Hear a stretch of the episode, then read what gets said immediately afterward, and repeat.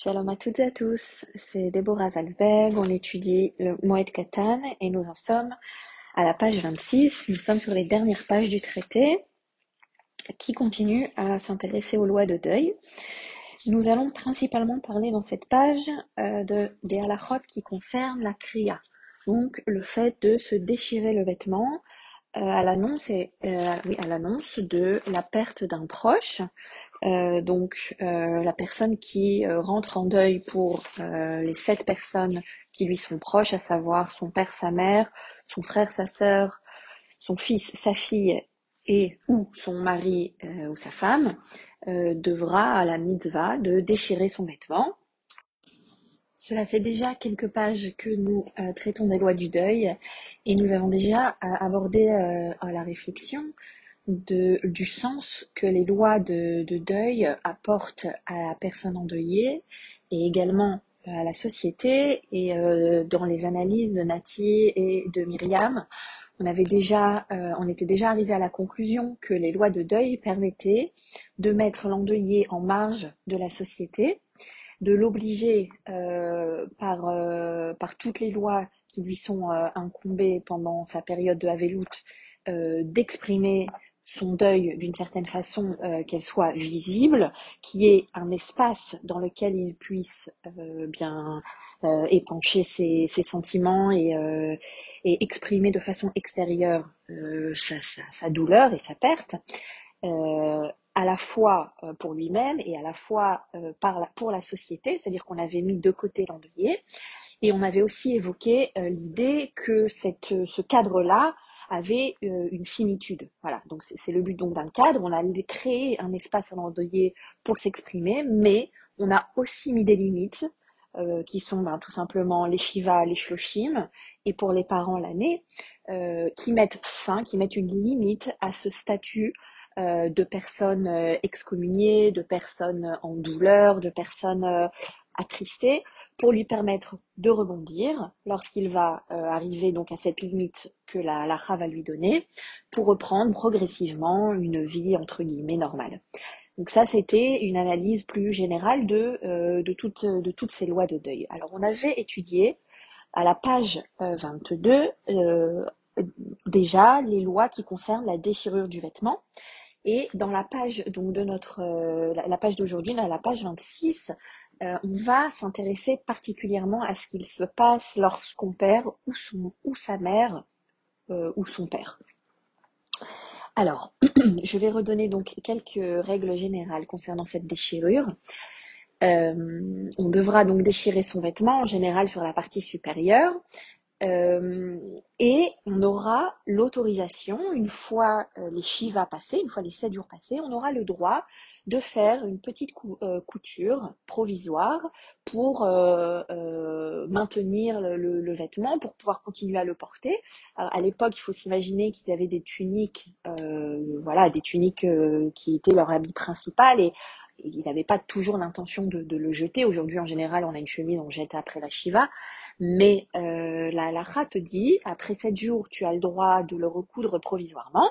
À la fin des shloshim, tu pourras le recoudre de façon définitive et continuer à porter ton habit. Alors on parle de plusieurs techniques, on peut cacher euh, la couture, etc. Donc on peut arriver à retrouver un vêtement plus ou moins d'apparence euh, euh normale.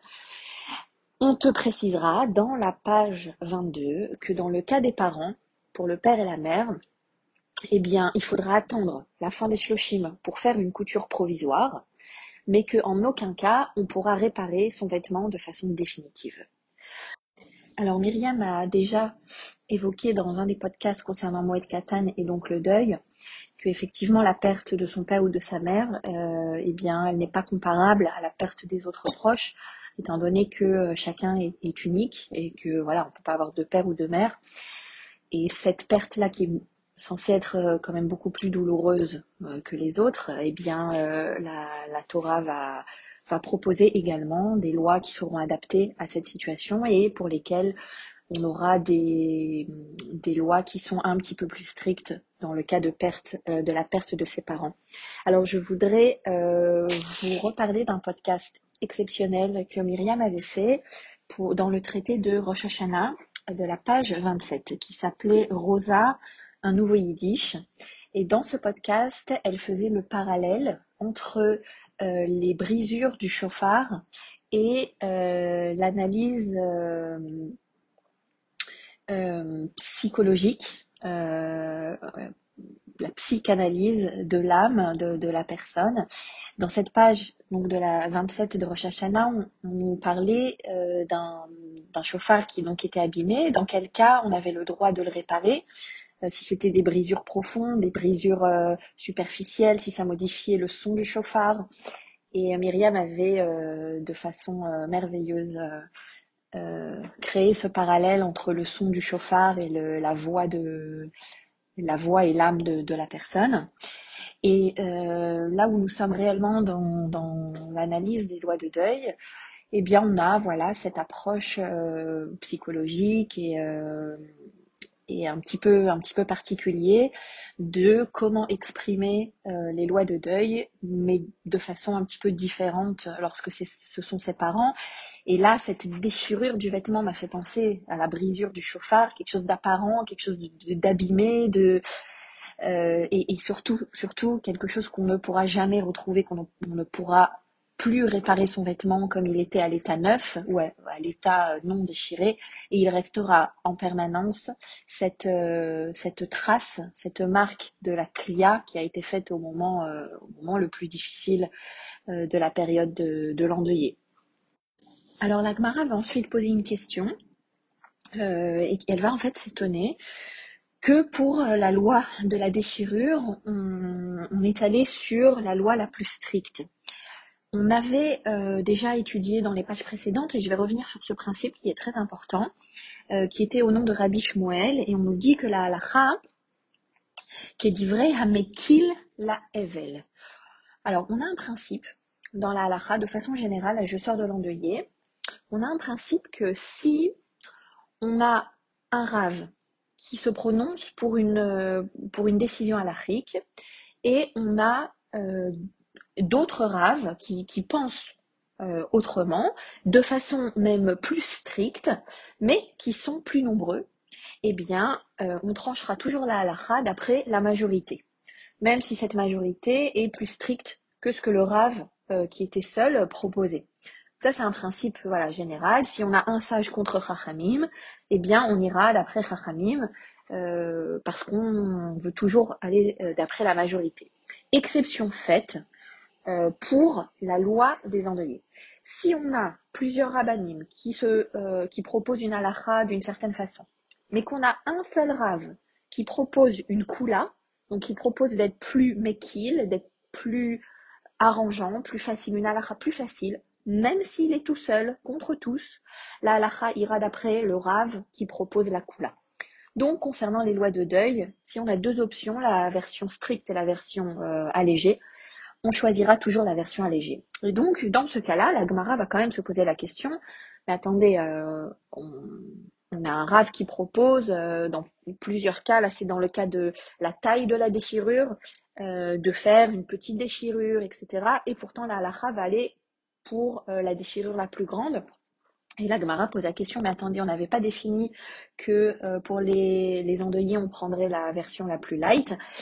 Eh bien, la réponse est euh, dans, le cas de l'endeuillé, oui, mais dans les cas de la kriya, de la mitzvah de la kriya, euh, on sera mahmir. C'est-à-dire, euh, le fait de déchirer son vêtement est une mitzvah à part entière qui est détachée, en fait, de toutes ces lois de deuil, puisqu'on a dans la page 26 une liste exhaustive de euh, euh, dans quelle situation, à l'annonce d'une nouvelle triste, on devra déchirer son vêtement. Alors parfois c'est effectivement la perte de quelqu'un, quelqu'un de proche, comme ses parents, mais il y a aussi euh, la perte euh, d'un grand rave, la perte euh, de, du grand juge, du juge Roche Avbeddin, du, tribunal rabbinique, à, l'annonce également d'un Sefer Torah qui a été brûlé, ou bien de la destruction de Jérusalem ou du temple. Et pour tous les exemples que je viens de vous donner, non seulement on doit déchirer son vêtement, mais également on aura l'interdiction de le réparer de façon définitive. La Gemara va ensuite nous énoncer une loi qui me paraît importante, qui concerne toujours l'endeuillé, mais qui euh, cette fois-ci va être tournée vers son prochain et va nous euh, placer dans une situation où une personne emprunte une chemise à son ami pour aller voir euh, son père qui est euh, souffrant, qui est malade. Si cette personne qui arrive pour visiter son père et qu'il le trouve euh, mort, il devra déchirer la chemise qu'il porte, donc qu'il a empruntée à son ami. Il devra ensuite la rendre à son ami, mais lui rembourser la perte de la valeur de l'habit. Si la personne qui a emprunté la chemise n'a pas prévenu son copain qu'il euh, allait visiter son père malade, il aura l'interdiction de déchirer la chemise, même en découvrant la perte de son père.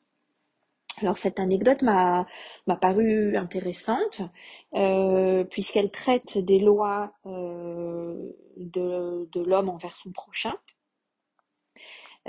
Jusque-là, les, les, qui ont été traités pour l'endeuillé était, était quand même euh, introspective. C'était euh, des lois qui concernent l'endeuillé lui-même, sa tristesse, son, son univers. Et là, on ouvre un petit peu l'horizon sur voilà le rapport avec l'autre, Banadam Lechavero. En termes de conclusion, notre page 26 a mis l'accent sur un certain nombre de cas pour lesquels euh, on devra déchirer son vêtement. Elle a un petit peu euh, étendu cette loi à plusieurs situations. J'ai volontairement décidé de mettre l'accent sur euh, la, mitzvah de déchirure dans le cas de la perte de son père et de sa mère. Je vous avoue que c'est un sujet qui est quand même difficile à traiter. comme j'en avais parlé avec Myriam, c'est un sujet euh, qui est quand même euh, délicat et qui dépend aussi de chaque euh, expérience personnelle. Je souhaite évidemment une belle et longue vie à mes parents jusqu'à 120 ans. Et comme je l'ai déjà dit au début de ce podcast, nous arrivons à la fin du traité de Moed Katan et les sages ont décidé que le, le, traité suivant serait le traité de Chagiga. Donc on va passer d'un extrême à l'autre puisque par déjà le nom le nom du traité Chagiga. Chagiga, donc c'est la fête. Euh, on va euh, rebondir sur euh, des situations qui sont bien plus joyeuses et bien plus faciles à aborder. Je vous remercie de votre écoute. Je vous souhaite une bonne fin d'étude de ce traité et on se retrouvera, Bezrat Hashem, pour étudier ensemble Chagiga.